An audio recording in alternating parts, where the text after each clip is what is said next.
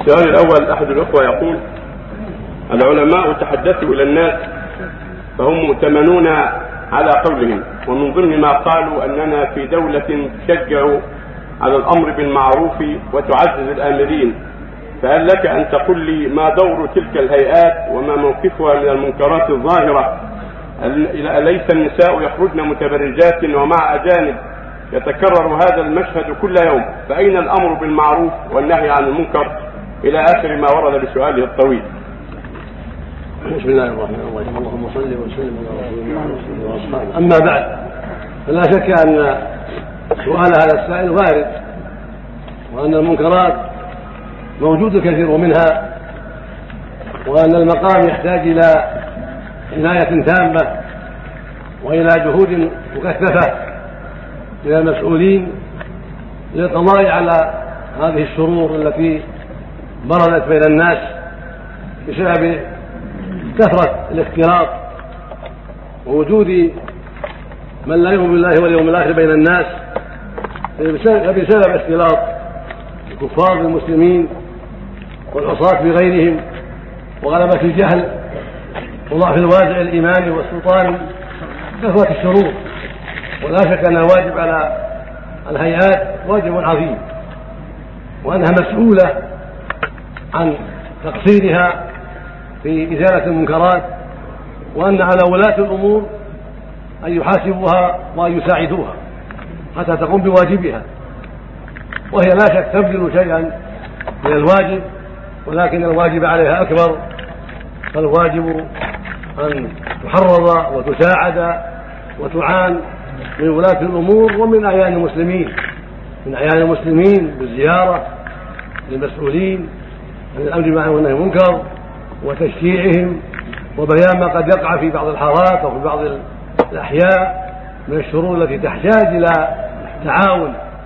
فإن رؤساء المراكز ليس عندهم علم الغيب، وليس عندهم قدرة كافية في إزالة هذه المنكرات، ولكن هم في حاجة إلى التعاون، من الأهالي وسكان الأحياء يزورون المركز ويساعدون في القضاء على الشرور، ويشرحون له ما قد يقع عندهم مما قد يخفى عليه. وهكذا رئيس الهيئة المسؤول في كل بلد يزار ويعاون على إنكار المنكر وعلى القضاء على الفساد، ويشجع ويبلغ عما قد يخفى عليه. هذا كله من باب التعاون على البر والتقوى والتواصي بالحق والصبر عليه. وعلى أيضا العلماء أن يقوموا بواجبهم مع ولاة الأمور ليعززوا جانب الأمر بالمعروف والنهي عن المنكر، ويساعدهم بما قد يحتاج إليه وينبسط من الرجال أو غير هذا ليتعاون هؤلاء وهؤلاء.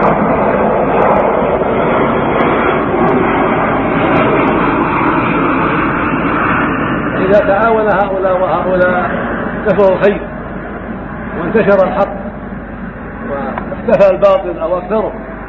وإذا تساهل الناس وتغافلوا وجعلوا الأمر على غيرهم والحل على غيرهم، ولم يساعدوا ولاة الأمور، ولم يساعدوا قائمين بالأمر بالمعروف والنهي عن المنكر، فإن هذا يسبب انتشار الباطل وكثرة الشر.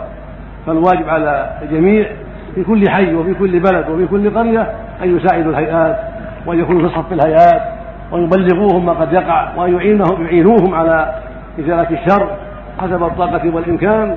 وولاة الأمور ولله الحمد عندهم استجابة لداعي الحق، فإذا بلغوا ما يجب ووضح لهم الأمر فهم يساعدون على إزالة الشر وعلى إقامة الحق. والنقص لا بد منه، لا في هؤلاء ولا في هؤلاء، ولكن على الجميع التعاون على البر والتقوى وعلى إزالة النقص أو تخفيفه، لا من ولاة الأمور ولا من القائمين على الهيئة ولا من عامة الناس وأعيان الأمة. لا بد من التعاون، في كل شيء، ولا بد من التواصي بالحق.